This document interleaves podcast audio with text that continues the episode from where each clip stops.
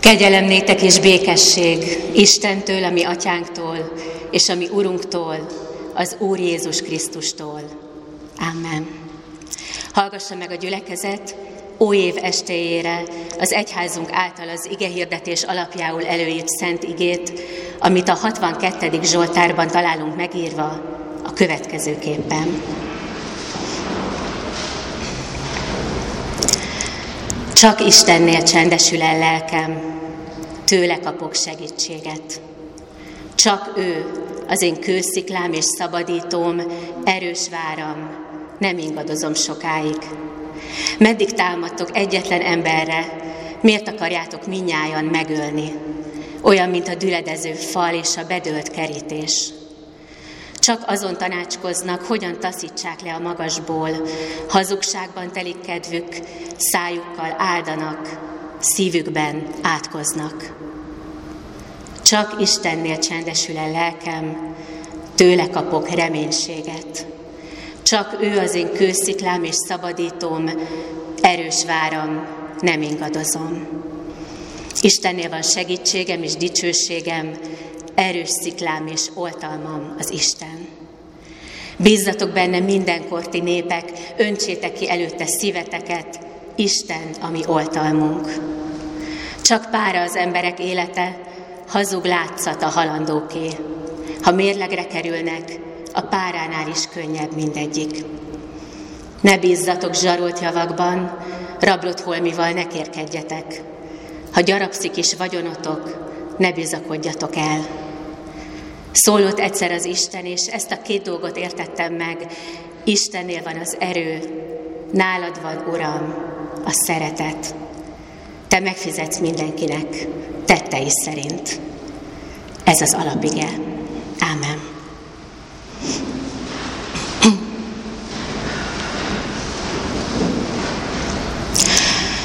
Az ismert graffiti szerint az élet nagyon drága, de az árban benne van évente egy napkörüli utazás. Kedves testvérek, ismét eltelt egy év. Ismét túl vagyunk az éves szokásos utazásunkon. Az utazás során bizonyára támadtak fájdalmas veszteségeink, a gyülekezetnek magának is van vesztesége, elveszítette szeretett korábbi lelkipásztorát, de talán remélhetőleg volt részünk örömökben is.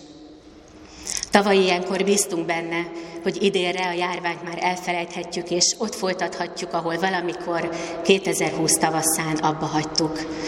Ez nem egészen jött össze, de vegyük észre, hogy legalább szabadabban mozoghatunk, együtt lehetünk itt, a gyülekezet közösségében is, a családok találkozhattak karácsonykor, és kimerészkedünk otthonunk biztonságosnak hit falain kívülre is. Új év valahol a nemrég kezdődött egyházi év elejébe betolakodott világi ünnep. Kicsit keveréke a bőjtnek, a karácsonynak, sőt a feltámadás ünnepének is. A megmaradt karácsony ételek mellett talán maradt még valami karácsony ürömüzenetéből is, de bennünk van a várakozás, a rákészülés a következőkre, valami újra, valami reménységünk szerint boldogabbra. Leginkább azonban a számvetés ideje. Visszatekintünk, mi történt velünk az elmúlt évben. A közösségi oldalak felkínálják az év során készített képeink gyűjteményeit, a hírportálok közzéteszik az általuk legizgalmasabbnak vagy legmulatságosabbnak vélt cikkeiket, még az Evangélikus Egyház hivatalos oldalán is visszatekinthetünk 2021-re az evangélikus médiában megjelent válogatás által. Mi, akik most itt vagyunk, bizonyára vágyunk valami másra is. Megállásra, elcsendesedésre. A zajos forgatagban, petárdák és tűzijátékok robaja kíséretében Isten szavára. Eljöttünk, hogy kicsit letegyük az elmúlt év terheit, hálát adjunk örömeiért, hogy a Szent Háromság Isten közelében lehessünk testvérek között. Éppen ezért nagyon hálás vagyok, hogy ezt a Zsoltát kaptuk ó év estéjére, mert kiválóan alkalmas mind a visszatekintésre, mind az előretekintésre, és ennél sokkal többre is. A 62. Zsoltár bizalom Zsoltár, amelyben az Istenbe vetett bizalom nyelvi kifejezése az egész Zsoltárok könyvében a legerőteljesebb, leggazdagabb. A Zsoltár felvonultatja a Zsoltárok szinte valamennyi műfaját. Található benne dicsőítés, hálaadás, panasz, és a vége felé a bölcsesség irodalom jegyeit is magában hordozza. Nagyon komplex szöveg tehát, ahogy a nagyon komplex a mondani való is. Az ember mulandóságától Isten sziklaszilátságáig terjed. Az anyagi javakba fektetett bizalom helyett megmutatja, honnan jön az igazi segítség. A menekülés rettegő szavai mellett az emberek vigasztalását is halljuk. A támadókkal szembeni panaszt kiegészíti az Istenben való tökéletes megnyugvás.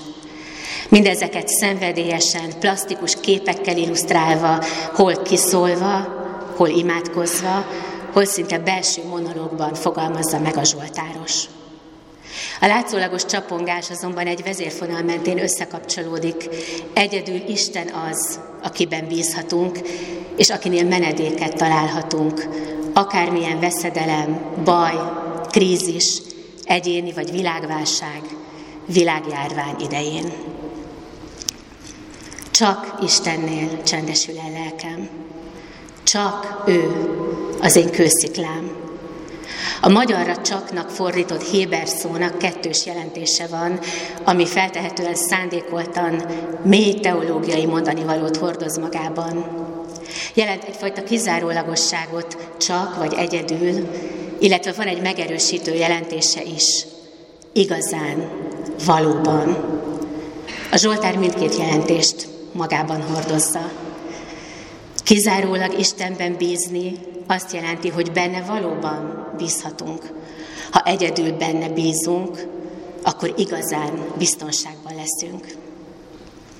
Vegyük észre, hogy a Zsoltáros keményen bírálja azokat a dolgokat, amikhez mi, emberek ragaszkodunk, amikbe a bizalmunkat fektetjük, ám amik csak talmi, áll, ma divatos szóval fék biztonságot adnak. Ide sorolja a hazugságokat, a kétszínűséget, és természetesen a vagyonba, pénzbe, érdekeltségekbe fektetett bizalmat is. Már Luther is arra figyelmeztet ezekkel kapcsolatban, hogy a szív bizodalma és hite tesz valakit Istenünké, avagy bálványunká. Ha a hit és bizalom igazi, akkor Istened is igazi Isten. Viszont ha a bizalom hamis és téves, akkor szükségszerűen Istened is hamis Isten. E kettő ugyanis együvé tartozik, hit és Isten. Már ami most szívet és amiben bizakodik, az valósággal a Te Istened. Luther itt azt hangsúlyozza, hogy amire a bizalmunkat alapozzuk, az lesz Istenünké, vagyis annak lesz hatalma az életünkben, de egyáltalán nem mindegy, hogy ez a hatalom valóban képes-e biztonságot adni, vagy sem. Persze ezt Luther sem magától találta ki, hiszen Jézus mondja a következőket Máté evangéliumában. Ne gyűjtsetek magatoknak kincseket a földön, ahol a moly és a rozsda megemészti, és ahol a tolvajok betörnek és ellopják, hanem gyűjtsetek magatoknak kincseket a mennyben, ahol sem a moly, sem a rozsda nem emészti meg, és ahol a tolvajok sem törnek be, és nem lopják el. Mert ahol a te kincsed van, ott lesz a te szíved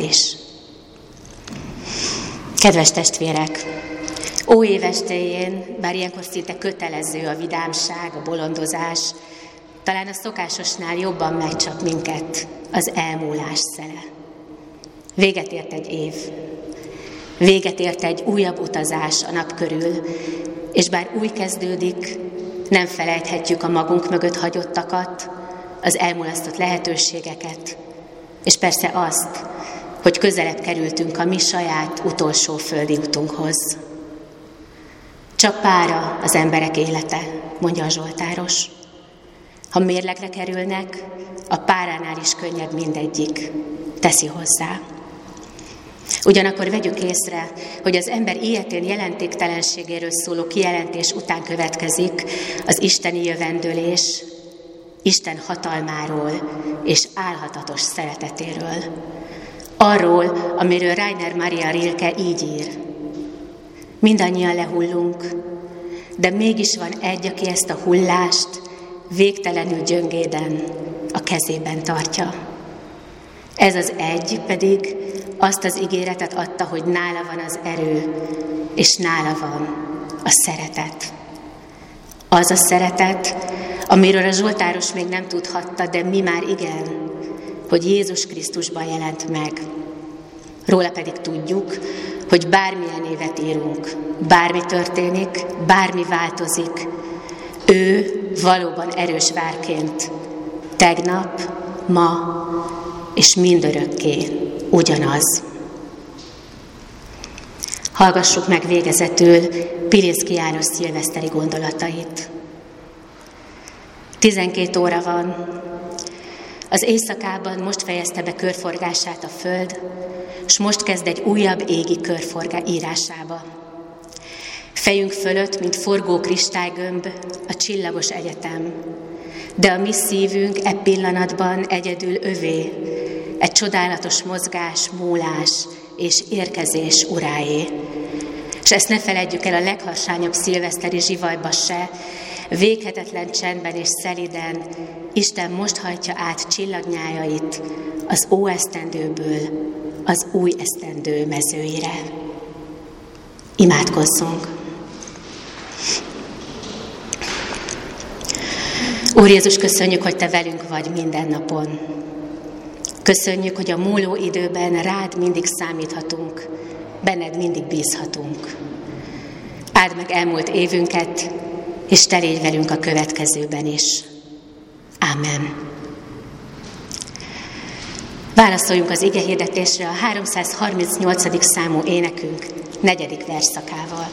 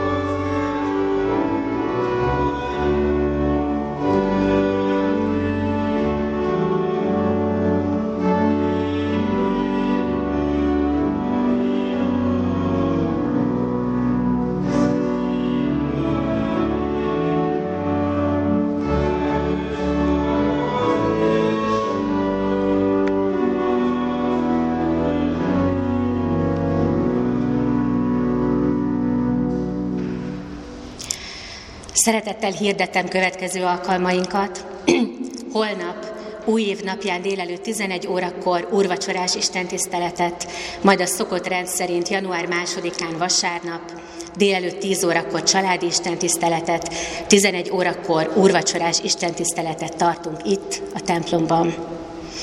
Az Allianz Ima hét egy alkalmas ökumenikus eseményére is hívogatunk minden érdeklődőt január másodikán, vasárnap délután négy órára, a Felső Erdősor utca 5-be, a Metodista Imaházba. Vízkereszt ünnepén, január 6-án, csütörtökön este 6 órakor zenés áhítaton Kassai Kitti, a Zene, Zeneakadémia orgonaszakos növendéke játszik templomunkban. Hirdetem továbbá, hogy a karácsony másnapi istentisztelet offertóriuma 66.910 forint volt. A persej felajánlásokat köszönettel fogadjuk a szószéki szolgálatot követően. A gyülekezet munkatársai nevében is szeretnék békés, boldog, Istentől gazdagon áldott új esztendőt kívánni. Végezetül pedig Isten békessége, amely minden emberi értelmet meghalad, őrizze meg szíveinket és gondolatainkat a Krisztus Jézusban. Amen.